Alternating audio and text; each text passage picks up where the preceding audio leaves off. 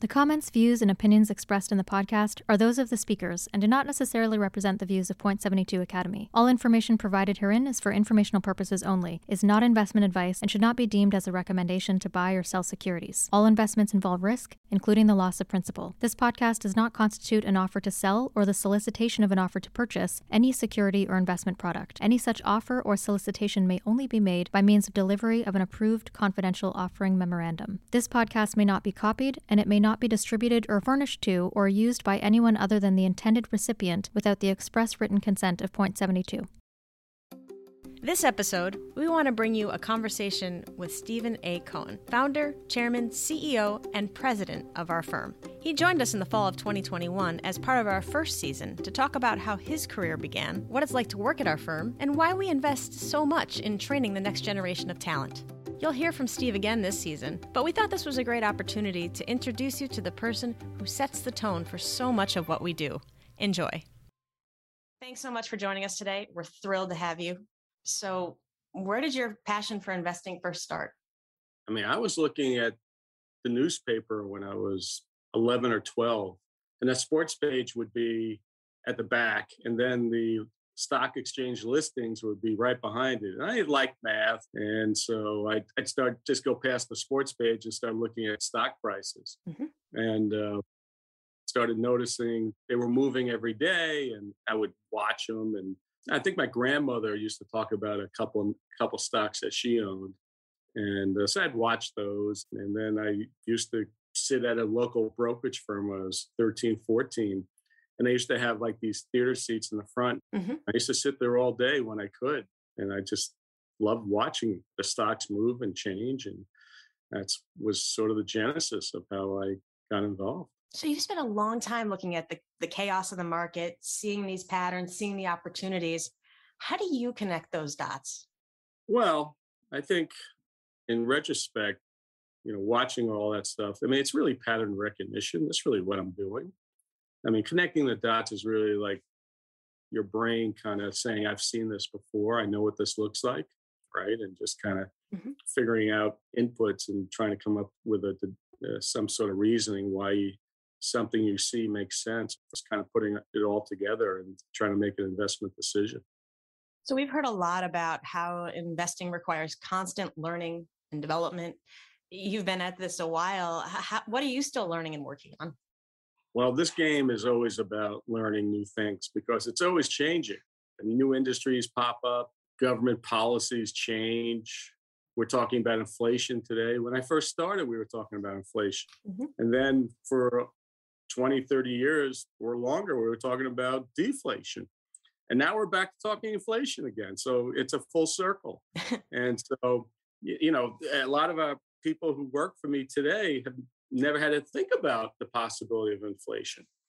So the game is constantly changing, the world's changing, innovation is never ending. Industries are coming and going, industries are being disrupted, new industries are forming. So if you want to be an investor with a vast knowledge across many different areas, you got to you got to keep up what's going on. And you're making all of these decisions with incomplete information. You know, how, how are you doing that? And how do you how do you train that ability and, the, and that intuition that you need? You're never going to get complete information. It's not possible. So what you got to do is you've got to figure out how to make decisions with the best information that you can put together you're never going to know everything. And so it's a skill you have to train and then get confidence in that you can do it. And that's really what PMs and analysts do. You make earnings predictions based on models, but those models can be wrong. So you make your best prediction you can, all the inputs that you hope you can put into that model, but you don't have every input. You don't know everything. And so that's just part of the job that you have do you remember the first time it clicked for you and you kind of said, I, I get this, you know, this, this is working for me? You know, I noticed I had a, a talent for it in high school and college. And I used to watch the tape and I noticed I was right. So uh, when I joined my first firm, I was doing option arbitrage. And finally, I told them I could pick stocks. I didn't need to hedge. wow. Just let me pick stocks without hedging and they allowed me to do it. And it turned out that I just did my thing. And it turned out that was a good decision on their part. Point 72 manages more than $20 billion worth of assets. It's an enormous operation, but despite the size, there's a very intentional effort to maintain a healthy culture. Yeah, I mean, you know, the culture I think is uh, collegial. It's high performing. I hold people to high standards. I don't want a mediocre firm, and I think our investment professionals know that. And so uh, it's a firm where I support experimentation. I learn as much from our people as they learn from me. The best ideas of a firm come from within the firm. And you've talked about reinventing the firm several times, even when things are going well. So, what drives that? I can't help myself because I'm always looking around the corner, not resting on my laurels, but always thinking about where we need to get to. And yeah, I used to drive my management team crazy because we'd have a great year and we'd be sitting back they'd want to celebrate and i said no no no we got to we got to fix this we got to keep moving and that's the right approach because the world's changing and I, and I, I could sort of see where the industry was going and where we what we needed to do to stay in front. And so that's that's the attitude it takes to stay in business for 30 years. Point 72 has hundreds of analysts across the world. And you've expressed a commitment to their development. A lot of hedge funds have different business models. Why is development so central to ours? Well, I think um, you know my my belief is learning never ends. Everybody needs a coach. Tiger Woods has a coach, right? I mean, everybody needs to know what they're good at and what they need to improve on. And uh, so we believe in teaching and we believe in uh, helping people along the way to get to help them accomplish their goals. And I, I feel strongly about that. Know, I describe it as a two way deal, not a one way deal. It's not like I pay you, you come to the firm and you do what you do. I'm committed to your career too. And I feel that's really important. I want your experience at the firm to be as however long you're at the firm to be as positive as possible.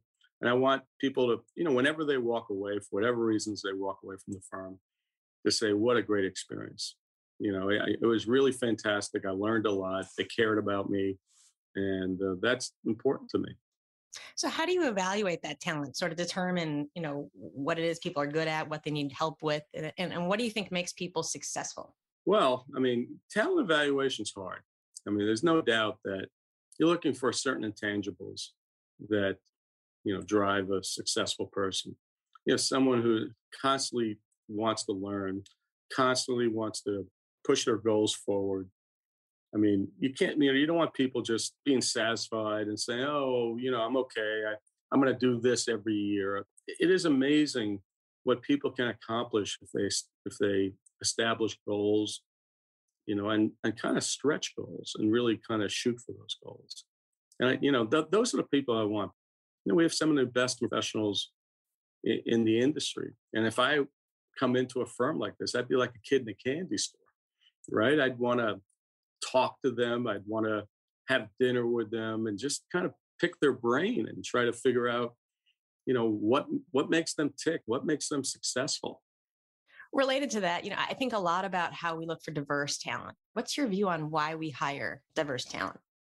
You know, people grow up and have experiences in different ways, and you want to bring that into the firm. You know, having one type of person, I would think, would create a very narrow culture and uh, narrow experiences of what life's about. People have climbed mountains, they've jumped out of planes, they've done all sorts of unbelievable things. And you want to bring that together in a firm. It's creating sort of a wealth of knowledge and a wealth of experience. That's what a culture is about. And, um, you know, you just don't want to make it sort of this kind of narrow, all come from one type of college or one corridor in the US. And, you know, because ultimately that's kind of boring. So, you know, we want a vibrant culture.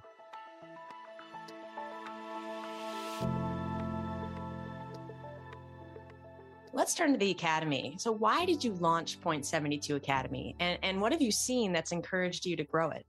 You know, we were hiring from investment banks to be our entry level analysts. And we started to see that the quality of the analysts coming out of investment banks were starting to decline as people started to go to other industries. They started going to tech and going out to Silicon Valley. And so instead of uh, just sitting there and uh, accepting dilution of our talent, we decided to set up our own academy and and go out and find the best and brightest coming out of university. And uh, and so we're controlling our destiny. And and these are future analysts and PMs of the firm. And I know it's working because our PMs really love the talent that's coming out of the academy. And We're teaching them the raw skills that they need to be successful. And then, you know, as we talked about with career development, watching them and supporting them along the way so they become full-fledged analysts and, and maybe PMs down the road. So to this audience, you know, the, what is the message on why right now is an interesting or opportune time to start your career in public equities investing? The amount of innovation going on in the world is just incredible. The things that we're talking about, clean energy, the explosion in, in biotech companies, eh, electric vehicles, quantum computing, all this stuff's coming down the pipe. So the industry's dynamic. There's a lot going on. It's exciting. It's dynamic. Every day you wake up and the world's changing. If you're looking for an opportunity to get involved in something where your brain's always on, it's always working, you know, you're always engaged, it's exciting.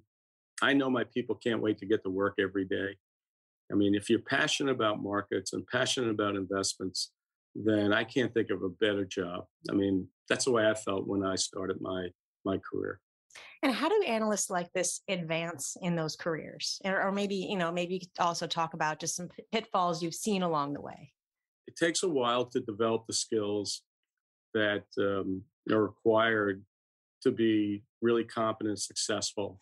And what you got to watch out for is you got to be patient you know, a lot of times people get seduced by offers from other firms where they sell you the dream. And the reality is it doesn't always work out.